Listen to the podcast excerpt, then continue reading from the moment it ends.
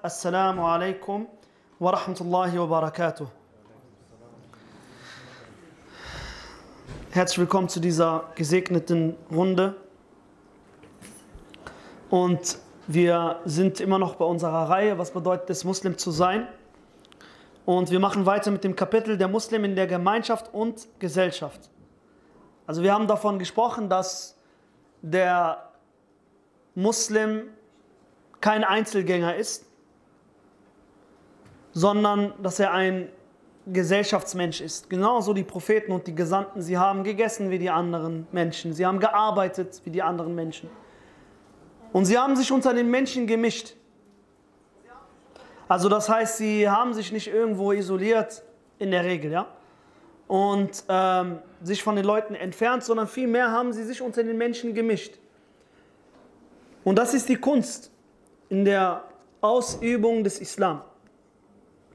Dass du dich unter den Menschen mischst, auch wenn sie nicht deiner Religion folgen und auch wenn sie sehr viel sündigen und Allah ungehorsam sind, dass du dich trotzdem unter ihnen mischst mit dem Ziel, sie zu Allah zu rufen. Und der Ruf zu Allah subhanahu wa ta'ala kann auf verschiedene Arten gemacht werden durch die Zunge in Form von Aufruf, Da'wah, durch die Tat als Vorbild, indem du vor den Menschen betest, vor dem Menschen fastest. Also dass du Taten des Islam vollziehst und dass die Menschen sehen. Und eine andere Form der, des Aufrufs ist auch das Benehmen. Das Benehmen, der Charakter. Deswegen ist der Aufruf weit. Er ist nicht einfach nur begrenzt auf das Verteilen von irgendwelchen Lektüren oder auch nicht begrenzt auf irgendwelche Predigten, sondern der Aufruf zu Allah subhanahu wa ta'ala ist viel größer. Und wie ich gesagt habe, da, dabei liegt die Kunst, dass du trotz des Ungehorsams, der dich umgibt, trotz der Vernachlässigung des Islam, durch viele Menschen, trotz der Verbreitung des Unglaubens, lebst du unter diesen Menschen, um sie zu Allah zu rufen. Durch dein Benehmen, durch deine Taten, durch deine Zunge. Und wir haben über einige Benehmensregeln und einige Charaktereigenschaften gesprochen und heute machen wir inshallah weiter. Der Muslim, der wahre Muslim, so sagt Sheikh Muhammad Ali al-Hashimi rahimahullah, er sagt, er ist sanft gegenüber den Menschen. Ein wahrer Muslim, sagt er, ist sanftmütig und gütig zu den Menschen. Ein wahrer Muslim ist sanftmütig und gütig zu den Menschen, wenn dies angemessen ist. Also das heißt, die Sanftmut und die Gütigkeit muss natürlich im Rahmen von Koran und Sunnah sein. Und vor allen Dingen muss die Sanftmut und die Gütigkeit dort platziert werden, wo sie auch hingehört. Deswegen, äh, ja, die Sanftmut gut, aber sie muss dort sein, wo sie auch hingehört. Genauso wie der Stolz, äh, die Ernsthaftigkeit, äh, dass man entschlossen ist. Das sind auch alles gute Eigenschaften, aber sie müssen auch genau da sein, wo sie auch hingehören. Deswegen reden wir oft von der Hikmah, von der Weisheit, was so viel wie äh, was so viel bedeutet, dass man sagt, es bedeutet, dass man eine Sache an seinem richtigen Ort setzt. Deswegen sagt er, wenn dies angemessen ist.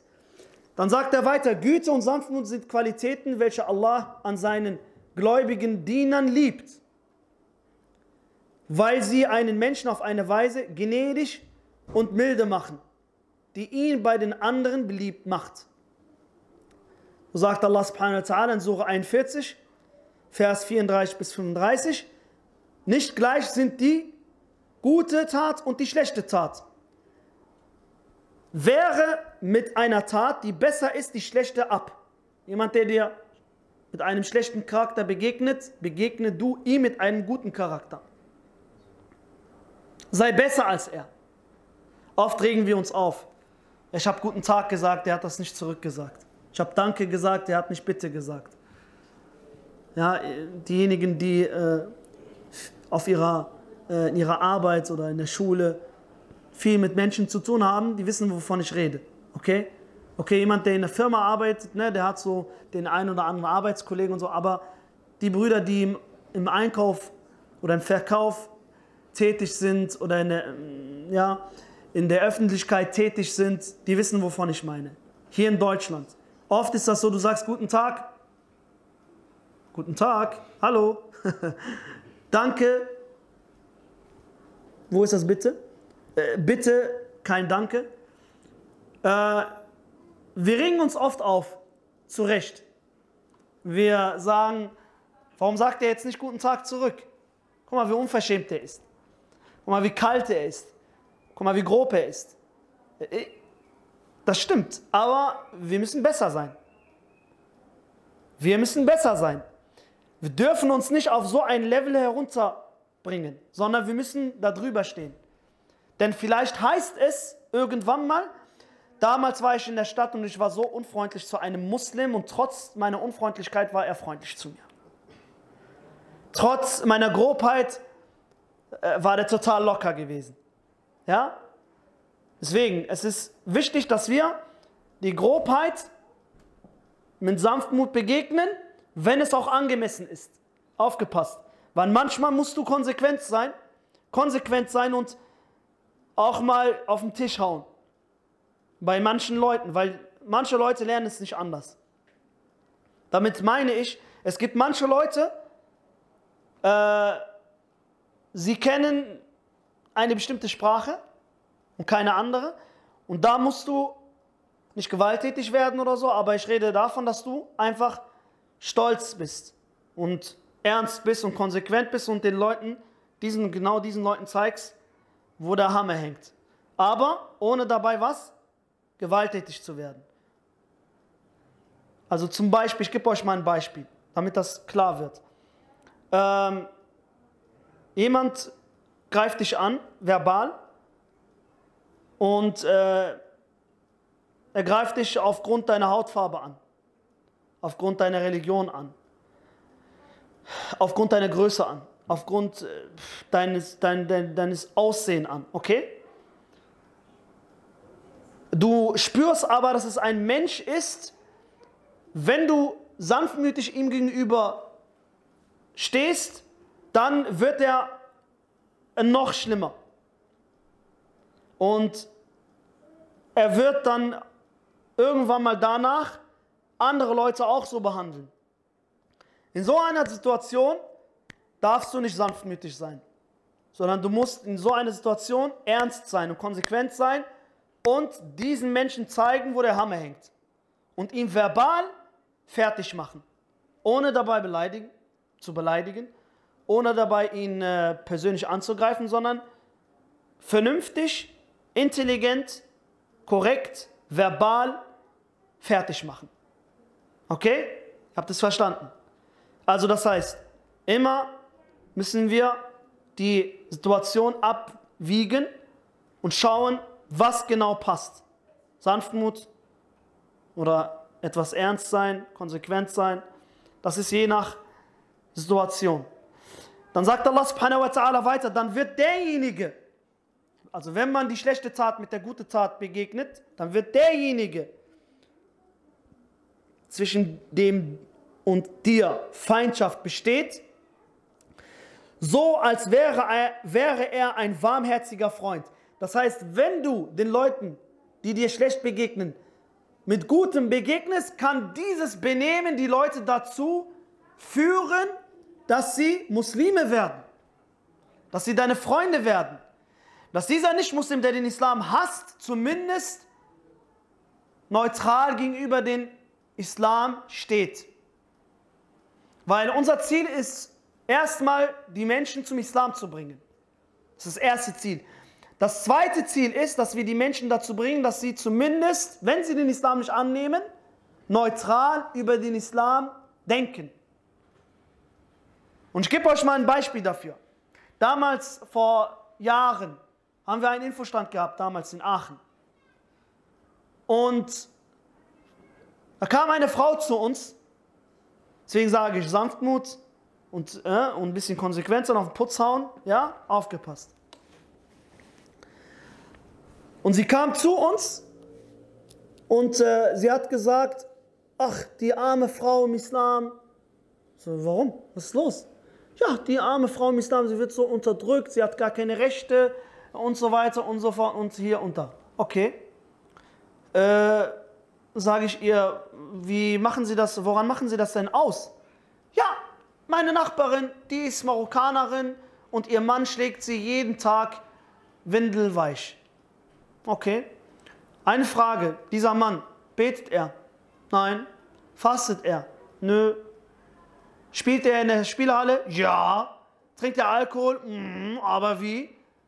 Nimmt er Drogen? Ja, ab und zu. Also, ganz einfach. Er praktiziert keinen Islam, deswegen behandelt er seine Frau so. Würde er den Islam praktizieren, würde er seine Frau nicht so behandeln. Aber nee, äh, nehmen Sie doch irgendeine Lektüre hier, Frau im Islam. Nein, niemals, nein, nein, nein, nein. Subhanallah, wir haben fast eine Stunde mit ihr geredet, vernünftig, mit Geduld, Sanftmut und, und, und. Am Ende hat sie uns zum Kaffee eingeladen. Könnt ihr euch das vorstellen? Sie meinte, oh, das ist so toll mit euch zu diskutieren. Ja, und vorher meint sie noch, nee, nee, ich muss meinen Bus äh, packen. Nee, nee, ich habe keine Zeit. Ich muss, mein Bus fährt jetzt. Da kam sie zu mir, hat mir Geld in die Hand gedrückt und sagt, hol uns was zu trinken. Was möchtet ihr trinken? Geht auf mich. Subhanallah. Und dann hat sie Bücher mitgenommen.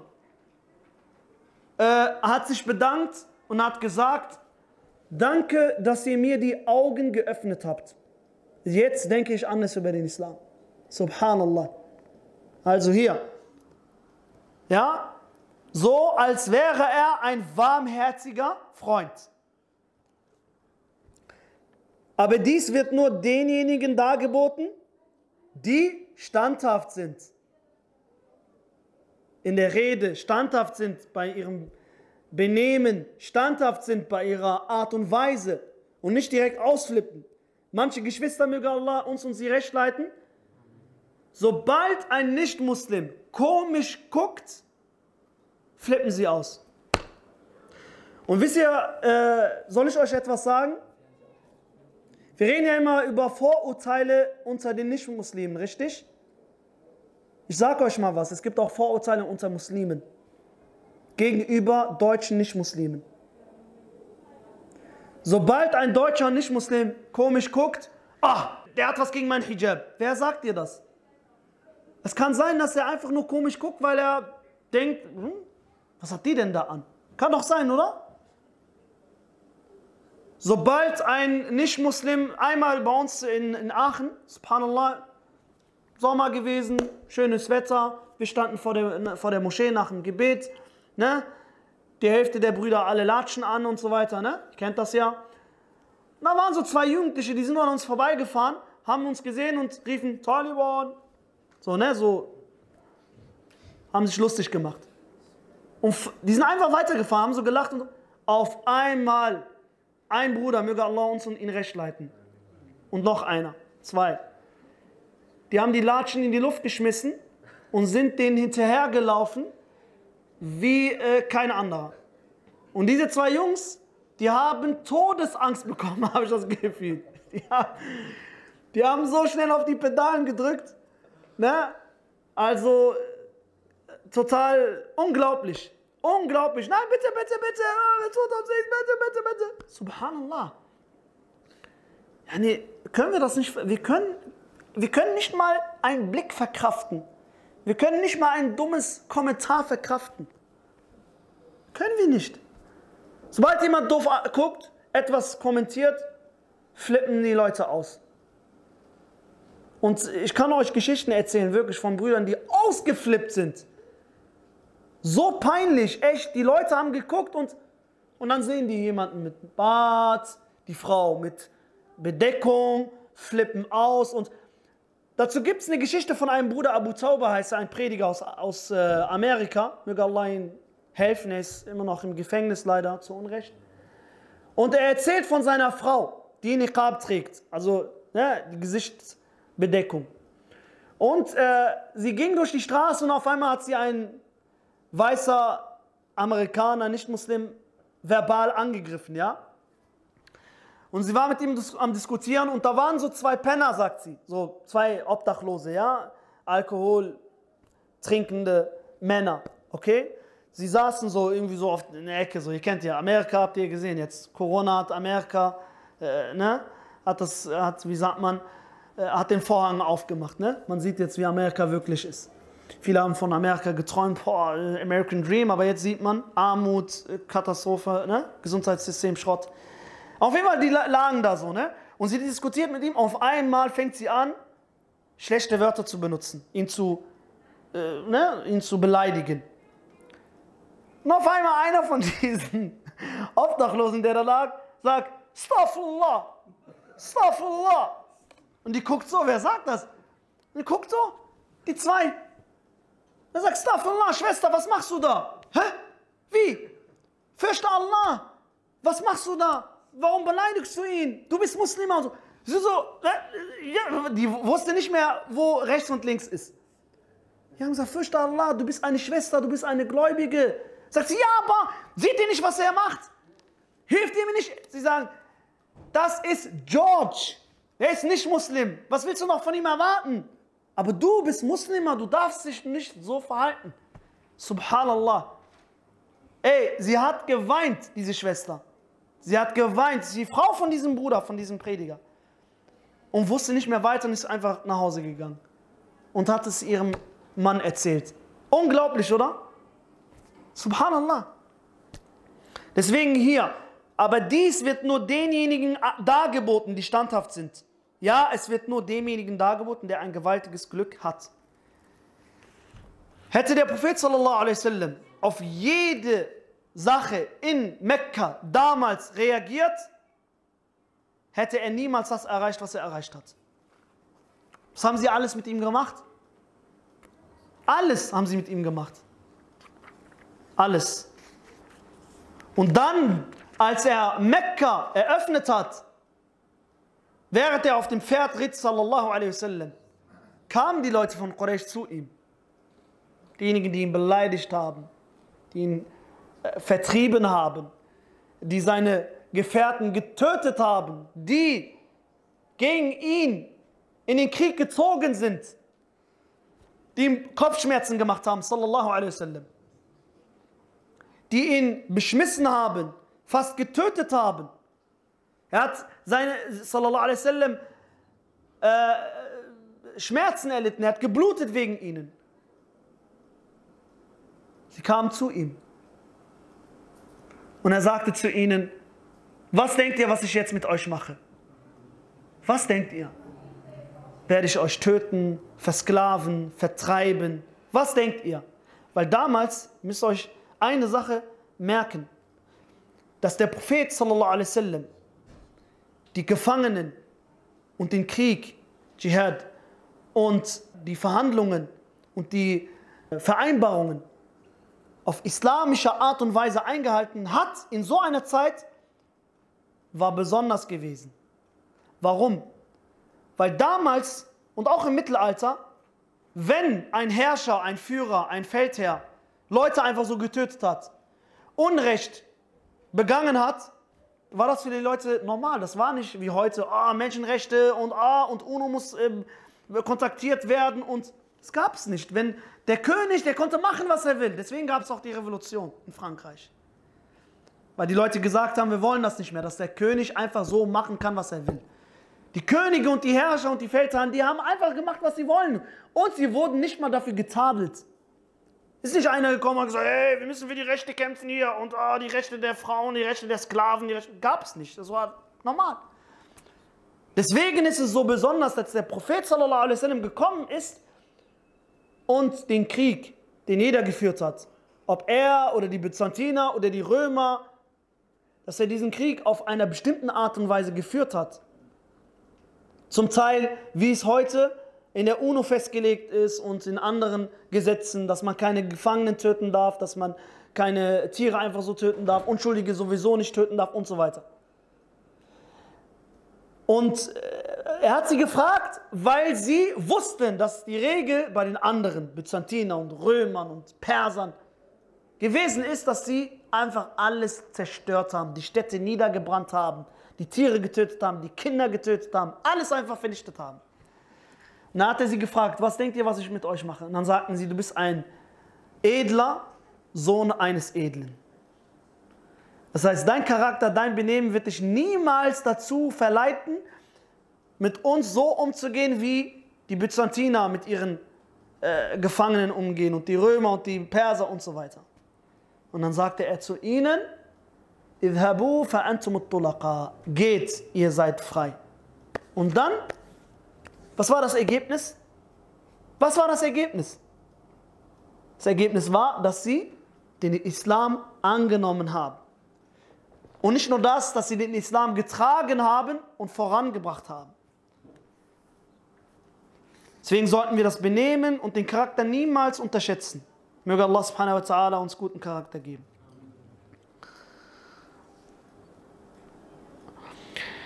Dann sagte der Prophet sallallahu alaihi wasallam, wahrlich Allah ist Rafiq, sanftmütig und er liebt den Rifq, die Sanftmütigkeit oder die Sanftmut in allen Angelegenheiten bei Bukhari und Muslim.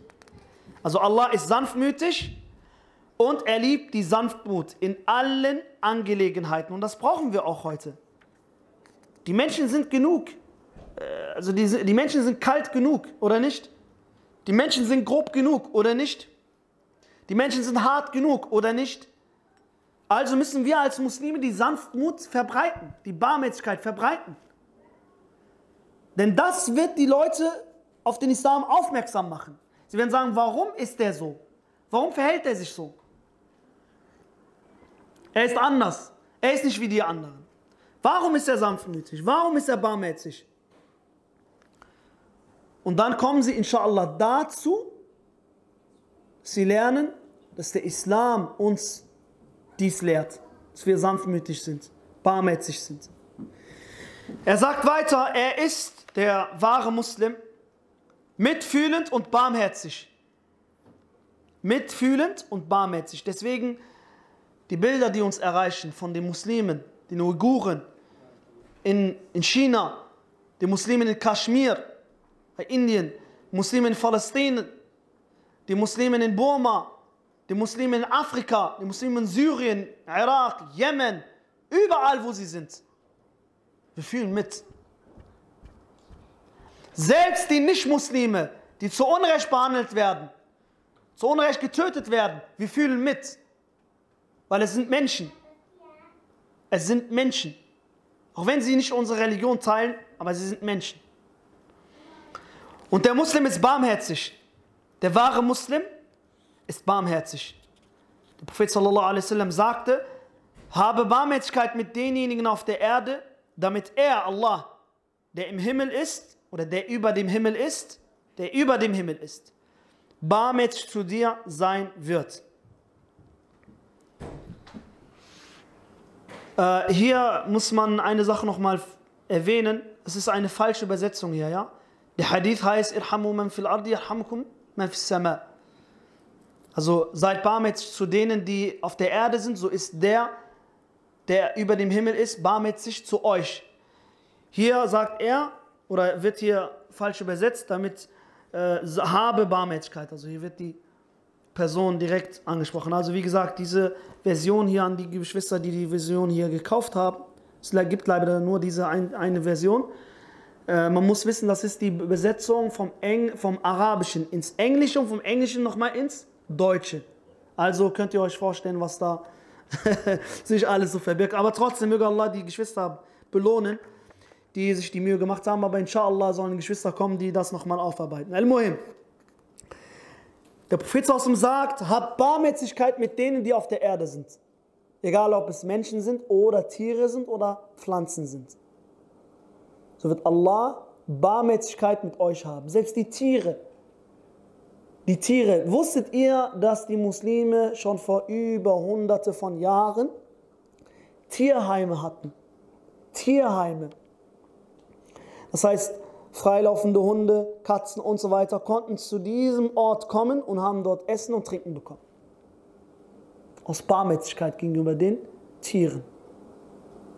Wusstet ihr, dass, dass im Osmanischen Reich es Krankenhäuser gab, die kostenlos gewesen sind? Dort durfte jeder, jeder durfte dort rein. Aus Barmherzigkeit gegenüber den Menschen, egal welcher Religion sie angehören. Wusstet ihr, dass Umar ibn Khattab radiallahu anhu in seiner Zeit, als er Kalif gewesen ist, einmal durch die Straßen ging und einen armen alten Mann gesehen hat, der gebettelt hat. Und er hat gefragt, wer ist dieser Mann? Er sagt nur Führer des Gläubig, der Gläubigen, das ist ein Jude, ein armer Jude, der bettelt. Warum bettelt er? Sie haben gesagt, er ist arm, er ist äh, alt und schwach geworden, kann nicht mehr arbeiten und deswegen bettelt er. Nun sagte er, Subhanallah, als er noch jung und stark gewesen ist, hat er gearbeitet und uns die Steuer gegeben, Al-Jizya. Und jetzt, wo er alt und schwach geworden ist, lassen wir ihn im Stich? Niemals. Gebt ihm vom Vermögen aus der Staatskasse. Er muss Rente bekommen. So eine Art Rente. Er, gibt, er bekommt Geld von uns, bis er stirbt. Sodass er nicht auf der Straße betteln muss. Warum hat er es gemacht? Was hat ihn dazu bewegt? Sagt es mir. Die Barmherzigkeit die Barmherzigkeit. Schaut euch die Geschichte an. Die Geschichte in, äh, in der Zeit der Khulafa, die Geschichte in der Zeit der Umayyaden, die Geschichte in der Zeit der Abbasiden, die Geschichte in der Zeit der An, äh, des äh, Andalus, Al-Andalus, die Geschichte in der Zeit der Osmanen. Schaut euch an, wie die Muslime mit den Nicht-Muslimen umgegangen sind. Die Nichtmuslime damals haben in den Ländern der Muslime besser gelebt, als wir Muslime heute in den Ländern der Muslime. Die Nichtmuslime. Ein Jude, ein Christ hat damals in Ehre gelebt und Zufriedenheit gelebt, besser als wir Muslime heute in den muslimischen Ländern. Und besser als wir Muslime heute hier in diesen Ländern, in den nicht-muslimischen Ländern. Warum? aus Barmherzigkeit gegenüber den Menschen. Der wahre Muslim begrenzt sein Mitgefühl nicht nur auf seine Familie, Kinder, Verwandten und Freunde. Barmherzigkeit ja, aber nicht nur für deine Familie und deine Freunde und die, die du kennst, nein, sondern er dehnt es auf alle Menschen aus. Und wir haben dich, o Muhammad, nur aus Barmherzigkeit für die Weltenbewohner geschickt. Für alle Menschen, egal welcher, welcher Religion sie angehören. Der Prophet sallallahu alaihi wasallam erreichte solche Höhen der Barmherzigkeit, dass einmal, als er und seine Gefährten an einem Ort anhielten, eine Vogelmutter über sie auftauchte, über ihre Köpfe auftauchte. Als ob sie eine Hilfe suchen, als ob sie eine Hilfe sucht und sich über das Verbrechen eines Menschen beschweren wollte, der ihr ein Ei entwendet hat. Er sallam, äußerte sich wie folgt: Wer von euch hat sie durch den Diebstahl ihrer Eier in die Verzweiflung gestürzt? Das heißt, sie waren auf der Reise, eine des Sahaba hatte Hunger und dachte sich, oh, so ein leckeres Ei gekocht und so weiter. Hat sich dann ein Ei von diesem Vogel genommen. Dieser Vogel, diese Vogelmutter hat sich bei Muhammad sallam, beschwert. Ein Mann sagte, oh Gesandter Allahs, ich habe es genommen. Der Prophet sagte, gib es ihr aus Barmherzigkeit zurück. Subhanallah. Heute siehst du Muslime in den muslimischen Ländern. Sie schlagen Hunde, Katzen, töten sie, schlachten sie, verkaufen ihr, ihr, ihr Fleisch, billah, äh, machen alles, verbrennen Katzen, verbrennen Hunde, ja, schmeißen Katze, Katzen einfach so über das Dach und alles Mögliche. Subhanallah, letztes Jahr, als ich in Marokko gewesen bin, guck mal. Ich war bei meiner Großtante, Hafidahullah, und sie hatten so eine kleine Katze gehabt. Ich frage sie, woher habt ihr die Katze? Süß, subhanallah. Sie sagt mir, diese Katze, die wurde von einem Nachbarn einfach so weggeschmissen. Einfach so. Einfach weggeschmissen.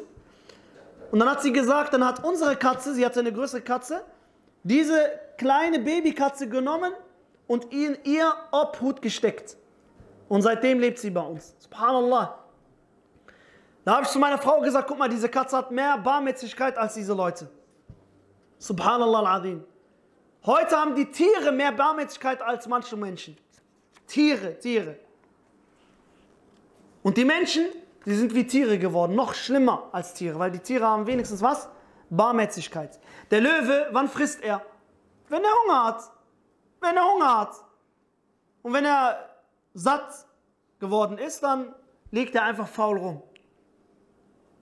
Der darf das, er ist der Löwe. er ist der König der Löwen, König vom Dschungel. Ja? Und subhanallah, du siehst, wie die Gazelle vor ihm hüpft. Ja, äh, und die Tiere und so. Und der sitzt da. Ja? Und kein Problem. Warum? Weil er diesen Tieren kein Unrecht tut. Er frisst nur dann, wenn er Hunger hat. Die Menschen heute, sie essen, wenn sie Hunger haben, wenn sie keinen Hunger haben. Und wenn sie satt sind, dann wollen sie andere satt machen. Ja, wofür sie was? Geld bekommen. Allah Mustaan, möge Allah uns bewahren. Das heißt, der Mensch heute ist aus Gier. Er nimmt aus Gier. Er kann nicht genug bekommen. Er hat ein Haus, er will drei Häuser haben. Drei Autos hat er, will fünf Autos haben. Und so weiter. Genau wie diese Tyrannen, die ihr heute seht. Man fragt sich, warum sind die so? Die haben doch, er hat doch Geld, er ist Prinz, er ist König. Was will er noch? Ja, ich sag dir, was er noch will. Er will mehr haben. Das reicht ihm nicht. Deswegen siehst du manche von ihnen, wie sie ihre eigenen Brüder und Verwandte in, in, ins Gefängnis stecken, deren Geld stehlen und äh, ja, ganze Gelder in Gewahrsam nehmen und so weiter. Und du denkst dir so, warum? Ganz einfach, er will noch mehr. Es reicht ihm nicht. Es reicht ihm nicht. Der wahre Muslim, er ist tolerant und versöhnlich.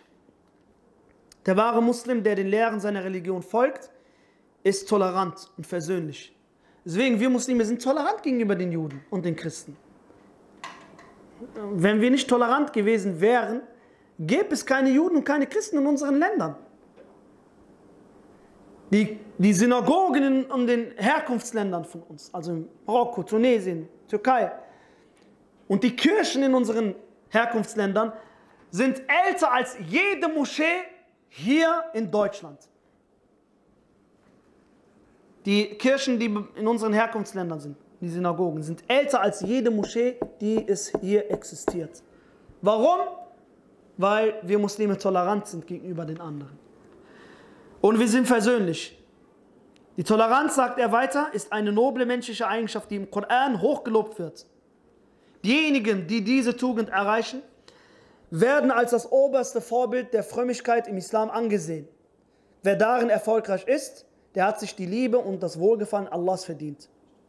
Also Toleranz gegenüber den Nicht-Muslimen, Toleranz auch gegen unseren Geschwistern. Schaut mal.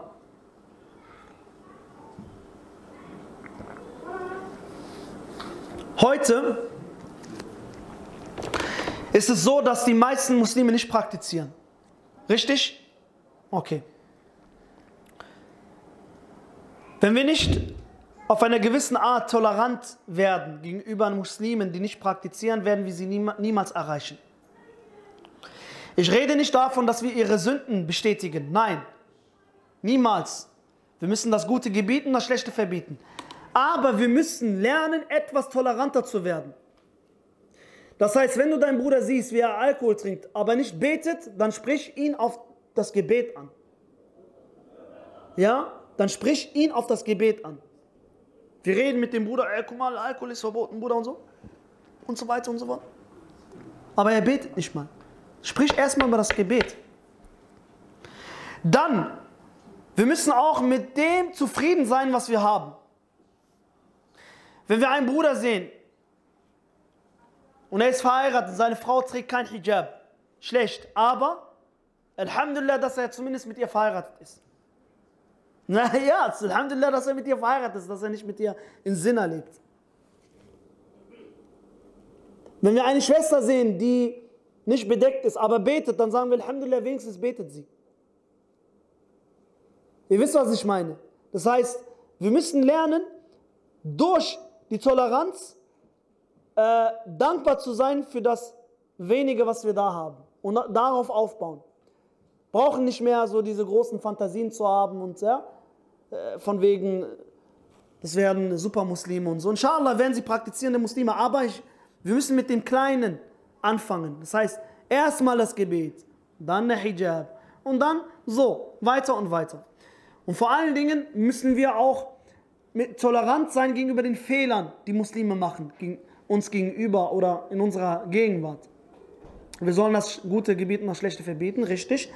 Aber äh, es kann oft passieren, dass jemand dir Unrecht tut. Dass jemand ja, dir ein Fehl, also sich fehlerhaft gegenüber dir verhält. Hierzu sagt Allah subhanahu wa ta'ala, dass die Gläubigen, die Gottesfürchtigen, die ihren Grimm zurückhalten und den Menschen verzeihen und Allah liebt die Gutes Tuenden. Also die Gläubigen, die wahren Gläubigen sind wer? Sind diejenigen, die ihren Grimm zurückhalten. Er ist sauer, wütend, aber er hält sich zurück. Weil er weiß, wir sind hier in Deutschland eine Minderheit von einer Minderheit von einer Minderheit von einer Minderheit. Viermal. Du bist Muslim, Minderheit.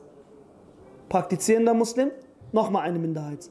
Praktizierender Muslim, der nach dem Koran und Sunna lebt, nochmal eine Minderheit.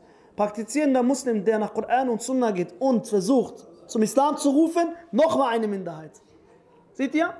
Und dann siehst du diese kleine Minigruppe von Muslimen, wie sie sich gerne gegenseitig zerstücken möchten. Zerstückeln möchten, verbal. Möge Allah uns bewahren. Allgemein als Muslime, warum streiten wir miteinander, wo wir ein, äh, eine Minderheit sind? Dürfen wir eigentlich gar nicht. Wir müssen sagen, ey, wir sind so wenige, wir sind so schwach, wir dürfen gar nicht miteinander diskutieren und streiten und geht gar nicht. Wir haben gar nicht die, die, die, die Lage dafür, die, die Zeit dafür. Aber nein, egal.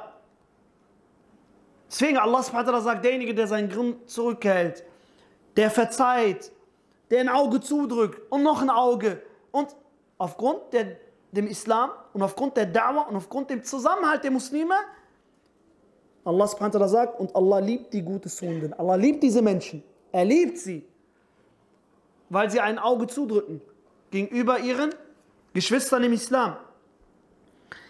Er sagt weiter, solche Menschen haben ihre Wut zurückgehalten und sich dagegen gewehrt, Groll zu entwickeln. Weil es kann sein, dass du wütend bist. Aufgepasst. Das ist menschlich. Jemand tut dir Unrecht, du bist sauer. Du bist wütend. Dir platzt der Kragen. Aber es darf dich nicht dazu führen, Groll gegenüber deinem Bruder zu haben. Niemals. Deswegen die Probleme, die du hast mit deinen Geschwistern, lasse sie nicht in deinem Herzen liegen, sondern schmeiß sie raus. Weil wenn du sie in deinem Herzen liegen lässt, was passiert dann? Dann entsteht eine Sache, die nennt man Groll und Hass und Neid und Missgunst. Ja? Dann ist dein Herz tot, mein lieber Bruder. Dann ist dein Herz krank, mein lieber Bruder. Möge Allah uns bewahren. Sie, diese Gläubigen, sie haben sich von der Last des Hasses befreit und sich für eine mutige neue Welt der Toleranz und Vergebung entschieden. Schau mal, er sagt die Last des Hasses. Hass, Groll und Neid liegt schwer auf der Seele und liegt schwer im Herzen. Die Menschen, die neidisch sind und Hass gegenüber anderen Menschen tragen, sind Menschen, die nicht gut schlafen können. Fragst du den, und wie sieht's aus? Ja, ich kann, ja, Schlaf, seit Jahren kann ich nicht gut schlafen. Ich wache immer nachts auf und muss Pillen schlucken und so. Warum? Weil er Hass trägt in seinem Herzen. Weil er Groll und Neid trägt im Herzen. Während die anderen, die er beneidet und die er hasst, wie kleine Babys im Bett schlafen, in Ruhe und Zufriedenheit, ist sein Herz am Arbeiten. Ah, der kann das machen, der hat das gemacht und hier und da und da und da. Ha? So ein Mensch kann niemals in Ruhe schlafen. Deswegen ist es eine Last auf der Seele und im Herzen. Sie haben die Reinheit des Herzens und den Seelenfrieden erlangt. Und was das Wichtige ist, sie haben die Liebe und das Wohlgefallen Allahs gewonnen. Das ist das, was wir möchten. Die Liebe und das Wohlgefallen von Allah subhanahu wa ta'ala. Die Handlungen zwischen den einzelnen Mitgliedern einer muslimischen Gemeinschaft beruhen nicht wegen jeder Kleinigkeit auf Unschuldigungen, Tadel und Rache versuchen. Was manche Muslime, subhanallah, wegen jeder Kleinigkeit beschuldigen sie sich. Du darfst gar keinen Fehler machen. Geht nicht. Sobald du einen Fehler machst, Hausverbot. Sobald du einen Fehler machst, wirst du rausgeschmissen vom Vorstand. Sobald du als Fehler machst, wirst du ausgeladen als Prediger. Sobald du einen Fehler machst, wirst du rausgeschmissen aus, aus, der, aus dem Verein. Warum? Weil man dich gar nicht möchte. Man wollte dich von Anfang an nicht, mein lieber Bruder. Man hat dich nur geduldet. Und das wurde uns gesagt. Wallahi, wir hatten Moscheen gehabt, wo, uns, wo uns gesagt wurde, ihr werdet hier nur geduldet. Könnt ihr euch das vorstellen? Hast du das Gefühl, du bist in der Spielhalle oder so? Oder im Jagdclub. Ja? Solange du die äh, Regeln einhältst, bist du hier geduldet. Subhanallah, wo sind wir gelandet? Du, ihr werdet hier nur geduldet. Und deswegen bei jedem kleinen Fehler, den du machst, tack, schmeißen die dich raus. Ja, der, die haben das gemacht, ja, das geht nicht, ja. Die haben, die haben hier, ne, die haben nach dem Isha-Gebet wollten die Tee trinken, der Tee trinken in der Moschee. Ja, das ist, äh, nach dem Isha muss die Moschee zugemacht werden. Ja. In einer Masjid, damals, hatten wir Stress gehabt mit dem Vorstand wegen dem Fajr-Gebet, weil wir Fajr beten wollten. Sie haben uns gesagt, geht nicht. Ja, warum denn nicht? Wir haben nur vier Gebete bei der Stadt angemeldet. Dhuhr, Asr, Maghrib, Isha. Fajr nicht. Also, nein, geht nicht. Ihr dürft nicht in der Moschee beten. So. Dann gab es ein paar Brüder, die haben dann im Geheimen Fajr in der Moschee gebetet. Und da wurde der Schloss gewechselt. Und die Brüder konnten nicht mehr in der Moschee beten. Dann als, als äh, Beschwerde gemacht wurde, sich die Geschwister beschwert haben, wisst ihr, was sie als Antwort bekommen haben? Äh, ja, die meisten, die da im Fajr beten, das sind Leute, die bezahlen keine Mitgliedsbeiträge. Subhanallah. Haben wir die Moscheen etwa für Mitgliedsbeiträge aufgemacht?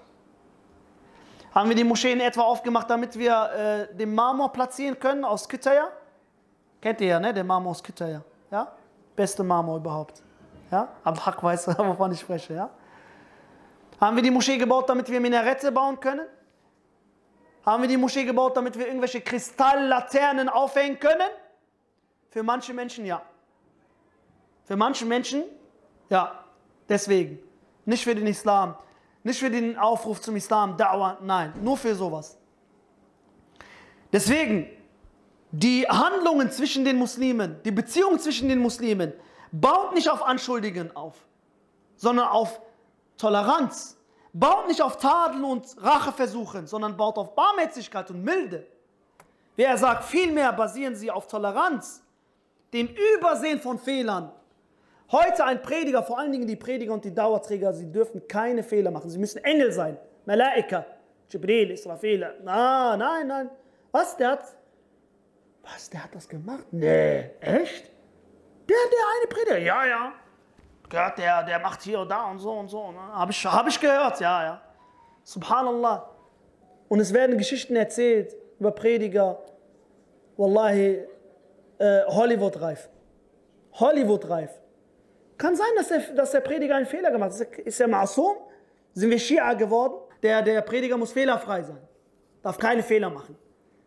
Er ist auch nur ein Mensch, der Schwäche hat, vergesslich ist der äh, Begierden hat, der, aber er ist Prediger. Er muss ein Vorbild sein. Richtig, aber er ist immer noch ein Mensch. Er macht Fehler, um diese Fehler zu bereuen.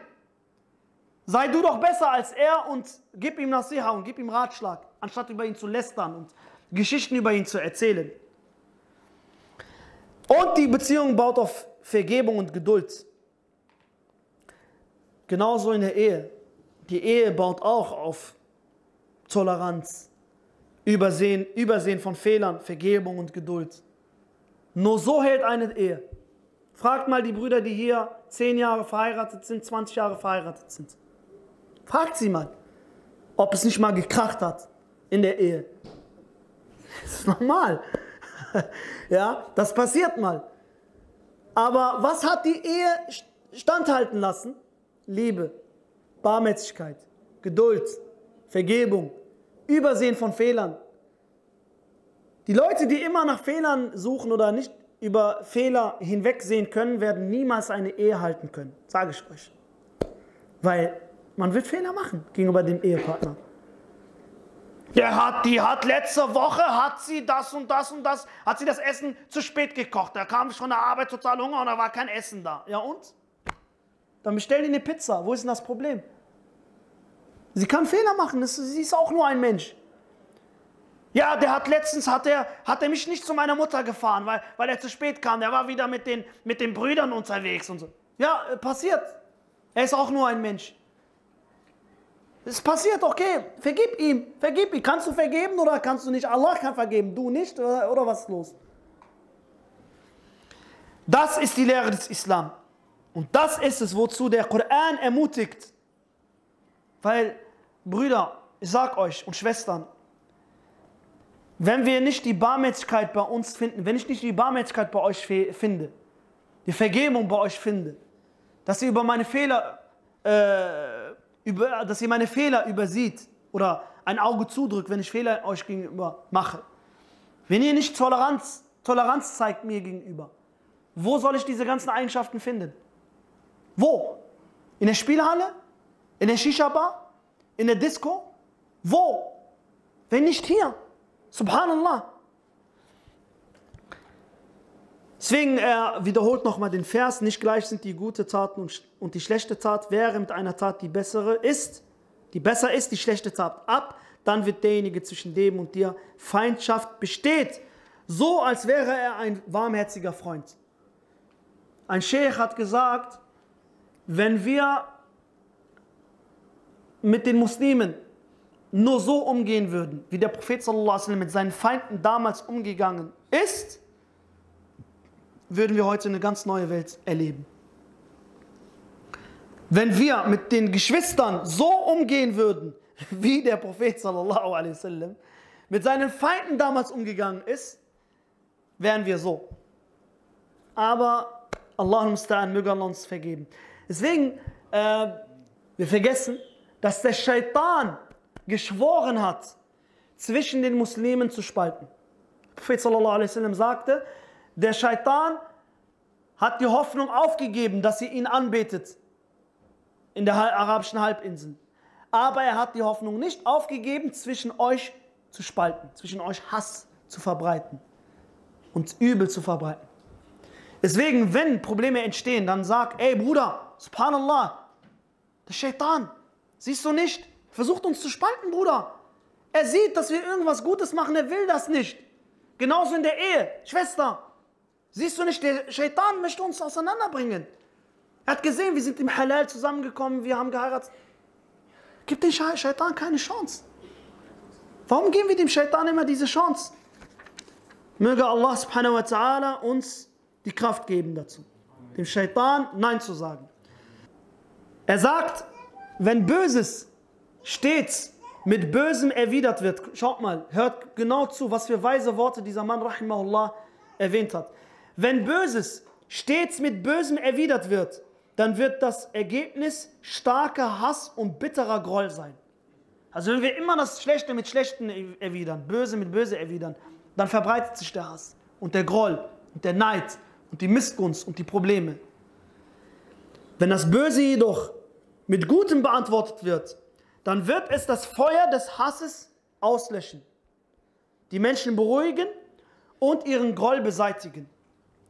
Zwei verfeindete Menschen werden wahre Freunde werden, wenn einer von ihnen ein gutes Wort spricht oder den anderen mitfühlend anlächelt. Ich habe gestern ein Video gesehen äh, in Amerika, ja, da waren so ein paar Jugendliche, sie waren in so einem, was war das, so ein, so ein, so ein Freizeitgebäude, also ne, so, ein, so eine Freizeitanlage. Und da waren so mehrere Pools und so, Swimmingpools, ja. Und äh, da war ein älterer Mann und der hat voll den Stress gemacht, ja? Stress gemacht und so und da und da. Und auf einmal hat er und ein jüngerer Typ sich total, die haben sich total geschlagen. Bam, bam, bam, bam. Und auf einmal der Typ, der war, der Jüngere, der war ein bisschen äh, mächtiger und prächtiger, hat ihn auf den Boden geschlagen und hat ihn so festgehalten. Und die ganze Zeit auf ihn eingeredet, die ganze Zeit auf ihn eingeredet. Wisst ihr, was danach passiert ist? Er, er, hat ihn, er hat ihn losgelassen, er ist aufgestanden, auf einmal haben sie sich umarmt. Subhanallah. Sie haben sich umarmt. Er hat ihnen gesagt, tut mir leid, verzeih mir. Keine Muslime, keine Muslime, subhanallah, aber die Menschlichkeit, die Menschlichkeit. Sie haben sich am Ende was? Umarmt. Also, liebe Muslime, wir können es. Wir müssen es nur versuchen, mit der Hilfe von Allah subhanahu wa ta'ala. Möge Allah subhanahu wa ta'ala von uns allen annehmen, uns vergeben.